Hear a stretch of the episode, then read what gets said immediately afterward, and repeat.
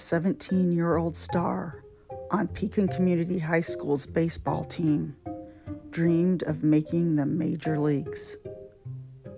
All that changed one bloody summer night in 1978.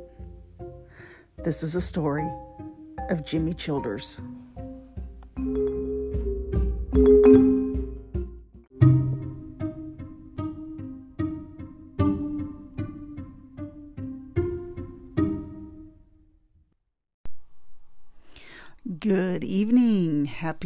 Friday night.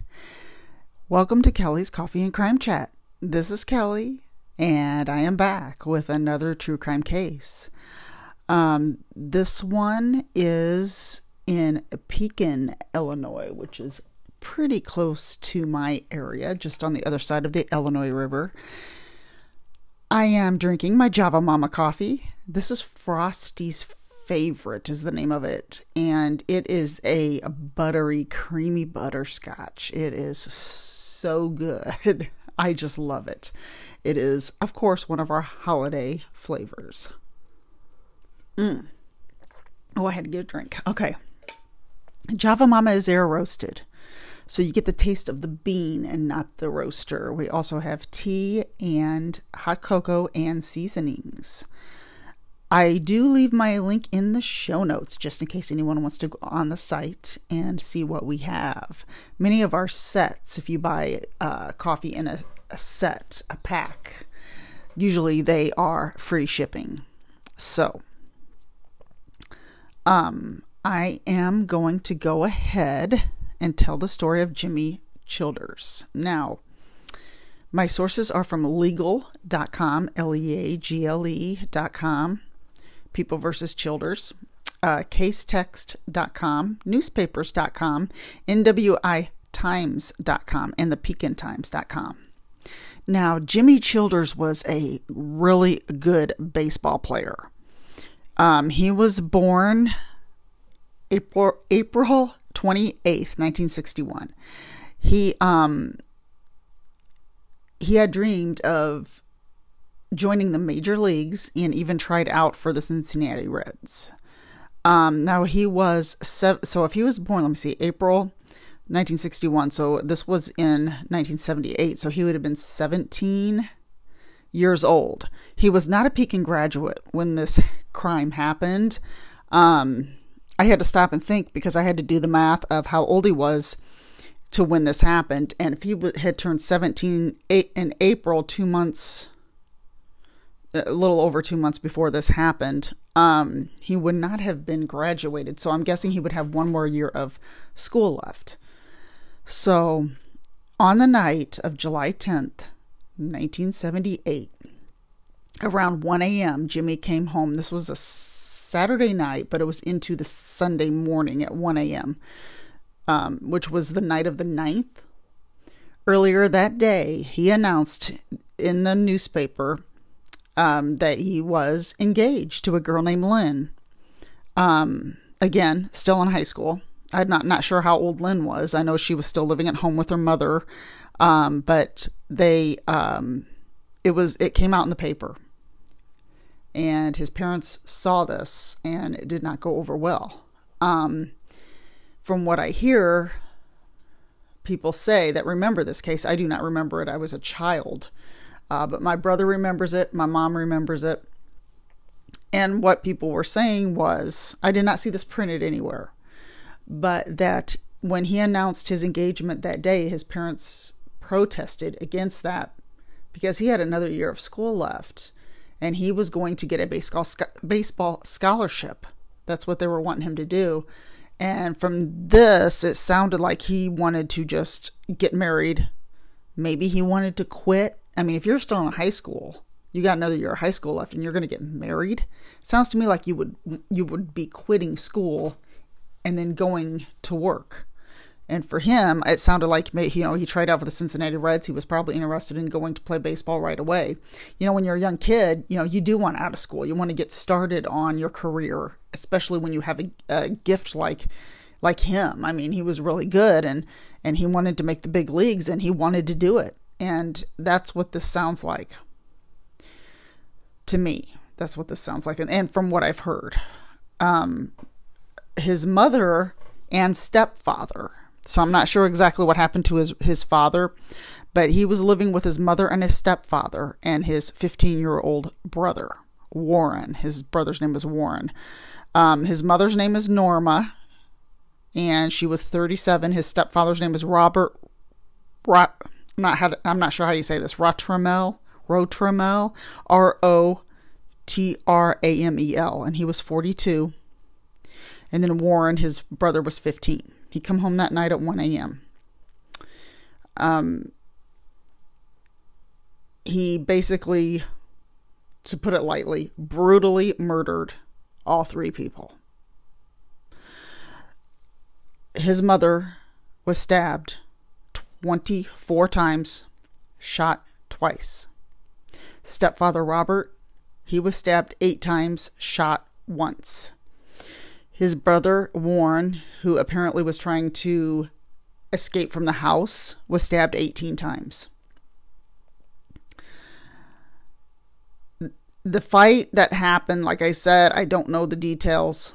I'm just telling you what I've heard people say, you know, that um, they did, you know, he just announced his engagement earlier that day in the newspaper. So, right after this, he he goes to his fiance's house, Lynn's house. I'm not sure exactly where she lived. I thought it said she lived in. He was on his way to Peoria, but um, he called her I'm sorry, he went to her house after this happened. Tried to go to sleep, couldn't go to sleep. Tried, you know. Um so he ended up calling the police and said that he had been tried to get into his home and he couldn't get in. The door was doors were locked. The um, cars were parked out in the driveway. So he asked the police to go check on his parents, and this was about 5:30 a.m that this happened. They didn't have any cell phones back then, so he said he had to go to his he told them he had to go to his girlfriend or his fiance's house to call because he couldn't get in his house. Like I said, this is back before days of cell phones where you just you just couldn't, you know, make a call from your front porch. Um so they went and checked it out. Um I'm not exactly sure. Oh, they th- there was a door that was unlocked that they were able to walk in. Um, the house was ransacked. Looked like it had been a robbery. And what happened was, after Jimmy killed his family, he ransacked the house to stage a robbery.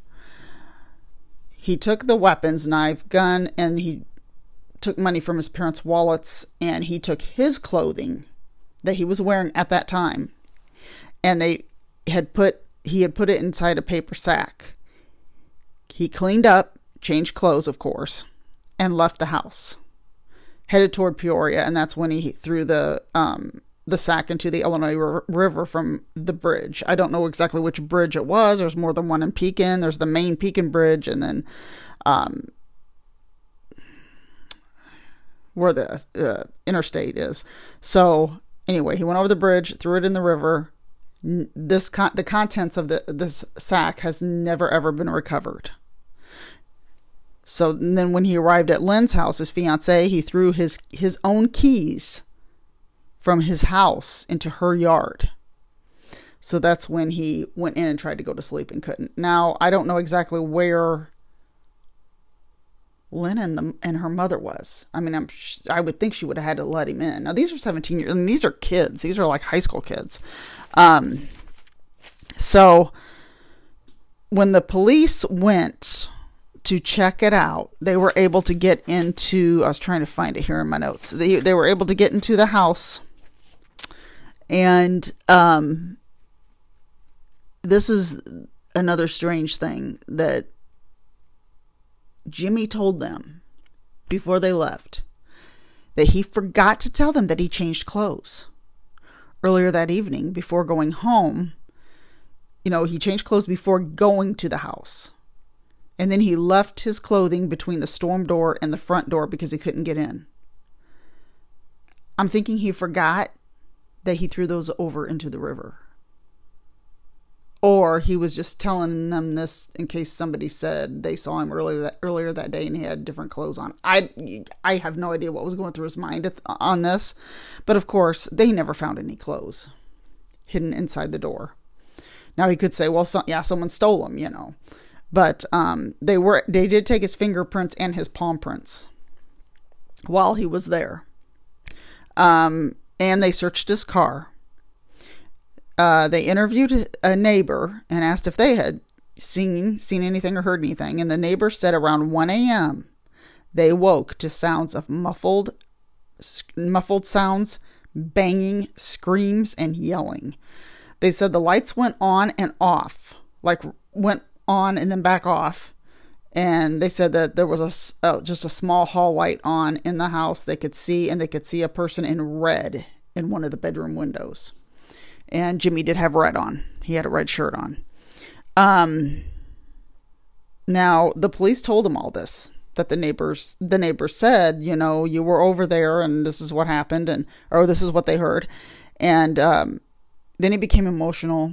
He's like okay i want to tell you the truth. So, this is what his truth, after he said this, they read him his Miranda rights. He told the police he entered his house with his key, found the bodies dead, picked his family dead, picked up the gun, and was searching the house in case the person was still in the house.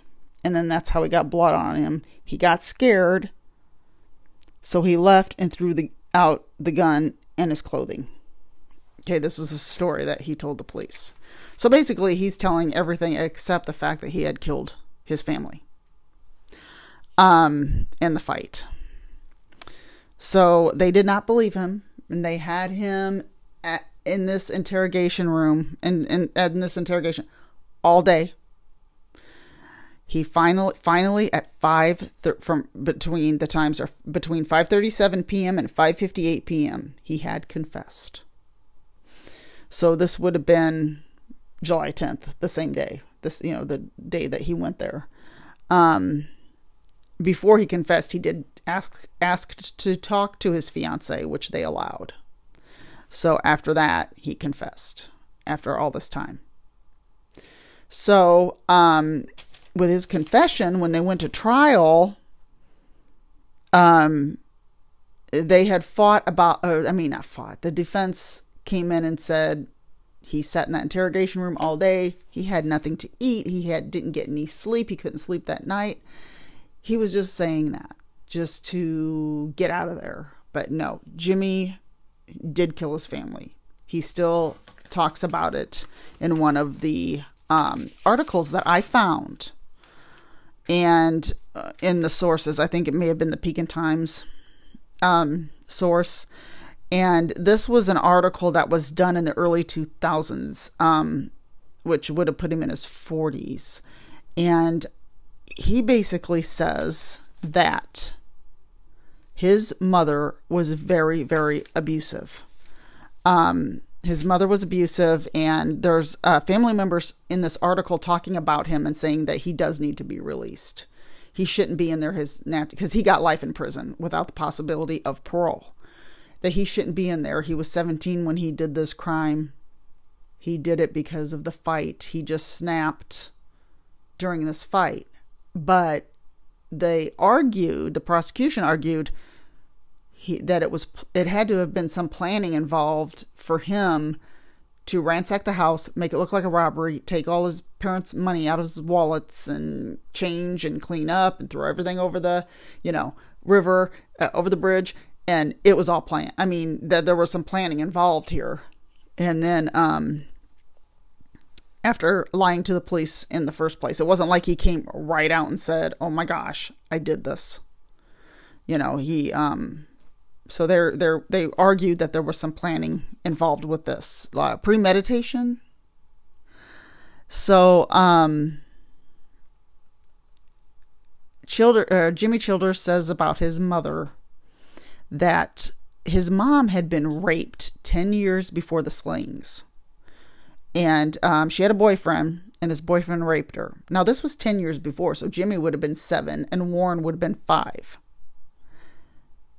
He thought, now she resent, ever since that happened, she just resented them.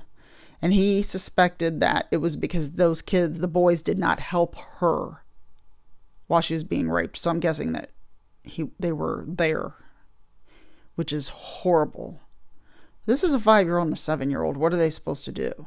I don't understand. I mean, they're, you know, um, he says that after that she started hating them and his aunt, which I'm thinking was her sister. I'm not sure exactly how the aunt was related to them, but uh, that she knew of the abuse. And she said that she always said right in front of him that she regretted ever having them. And she talked to her. This aunt must have been her. I'm guessing it was her sister. It's my guess, and that she was talking to her about talk to her about it, but it just it didn't get any better. She just kept doing it. So Childers, Jimmy Childers today says he encourages kids to speak up about abuse right away before it comes to a head and someone snaps and something like this happens. So he is talking, uh, encouraging kids to come forward with this and you know, tell the and my whole thing about this, I don't understand why he had to kill his brother. That's the one thing that I do not get. Uh, the only thing why because he would have been a witness, so I could see why he is still in prison. Now, if he would have just killed his mother, uh, of course, and maybe the stepfather, maybe the stepfather was trying to protect her or something, and and then he probably would have had more of a chance. But uh, to me, killing the 15 year old brother, his own brother, I don't know how he could have done that. Um, I don't know. It just it's it's a very very very sad case. I mean, he threw away his whole future. And he had a very very promising future and he threw it all away. So I know when you're young, 17, I was 17, I was in school, I wanted out of the house. I wanted to live somewhere else. I didn't want to live in our house. And um, I could see myself wanting to get out, going to a boyfriend's house, staying there, but I don't think I definitely could never have done that. I mean, 24 times his mom, he had stabbed his mom, and 18 times for the brother, and I'm just like, I don't understand why he had to do that to his brother to stab him 18 times. But the state's attorney said this by far was the most gruesome murder that has happened that they've seen in Tazewell County. And that's where Pekin is in Tazewell County. Now, right before he was, or right after he was convicted, uh, found guilty, convicted, um, he drank two ounces of hairspray in a suicide attempt. And they rushed him to the hospital, but he didn't drink enough to have been killed, so he was okay. But um, I found that a pretty interesting. I'm kind of surprised that he did not try it again, but I didn't see where he tried suicide again. He is in Menard Prison, the oldest prison that we have here in Illinois, and it is a rough prison. And I have talked about a couple other um, murderers here that uh, Mark Winger and um, the guy that killed Tommy Smith. and I'm blanking. Gene Brown. That's his name, Gene Brown. They are all in. They are also in Menard Prison, uh, down by Springfield. I think is where it is. So that is the story of Jimmy Childers. July 10th, 1978. Pekin, Illinois such a sad story. When I read this, um, I had my brother had told me about it. I looked it up, and then I asked my mom, and she remembered this. And it, this is just a sad, sad story. I mean, um, horrible. So he's uh, in his 60s now and still serving this life sentence from snapping at age 17. Um, I'm trying to think of how I want to end this with anything. Um, I am happy that I got a review on Apple from the podcast Nosy Bitches. That's a good podcast. You should listen to them. That's very, very good. They do some really good cases. Um, so thank you for them for the review. If you want to leave a review, Apple Podcasts, you get to actually write out a review. Spotify, you can rate by clicking on the stars. You can rate my podcast. Or I also have Buy Me a Coffee where you can donate to the podcast. Um, if you donate, I send I send a shout out out to you on the show, and I also send you some items I have stickers, bookmarks, a couple other little things I throw in as a thank you. So you also get that. Um, if you cannot uh, donate, you can just um, leaving a review really helps. Uh, review or uh, rating the show. And um, I'm hoping, hoping my little podcast here gets heard, especially from these cases here in the Midwest that may have been forgotten or may have not even heard of. Like, I'm learning so much from doing this. Um, so I I caught uh, I do want to follow up. I do follow up with in case I catch some movies or uh, series. I did watch the Netflix movie Love Hard. I saw that last year when it was new on Netflix, and I thought it was so funny. But um, Love Hard instead of Die Hard. It's a, it's a Christmas movie about being catfished. That's what it is. and uh, I really like that. And I also like the holiday movie. It's called Holidate with Emma Roberts. That is a good one. That's pretty vulgar, pretty vulgar, but I like that kind of stuff. So, um, pretty bad language, but it is so funny. They're both really good movies if you want uh, just a, a laugh or, you know. Um, but those two I really enjoyed. Um, I also like the Christmas Chronicles with Kurt Russell. I watched the second one last year. I need to watch those again this year. So right now I am watching my Christmas movies and I am still watching the true crime documentaries on ID, Dateline, 48 Hours, you name it. There's a new one on ID I really like. No One Can Hear You Scream is the title of the series. They've got some good stories on there. That's the name of it. No One Can Hear You Scream. And American Monster is still my top favorite show on ID right now has been my favorite since it started. So um, I'm still watching that. If anybody has any suggestions for any cases, please, please get a hold of me on Instagram or um, Twitter. Uh, Instagram is Kelli's Coffee Crime Chat. Twitter is Kelli's CCC Pod. And I also have a Facebook group, Kelli's Coffee and Crime Chat. Um, you can email me at Kelli's Coffee Crime at gmail.com. And that is all for tonight. Everybody, have a wonderful weekend. Have a wonderful Friday night. I'm so glad I'm home from work and physical therapy. I just want to relax. So that is all. And if you have any other suggestions for cases, please, please let me know. And as always, I will see you next time.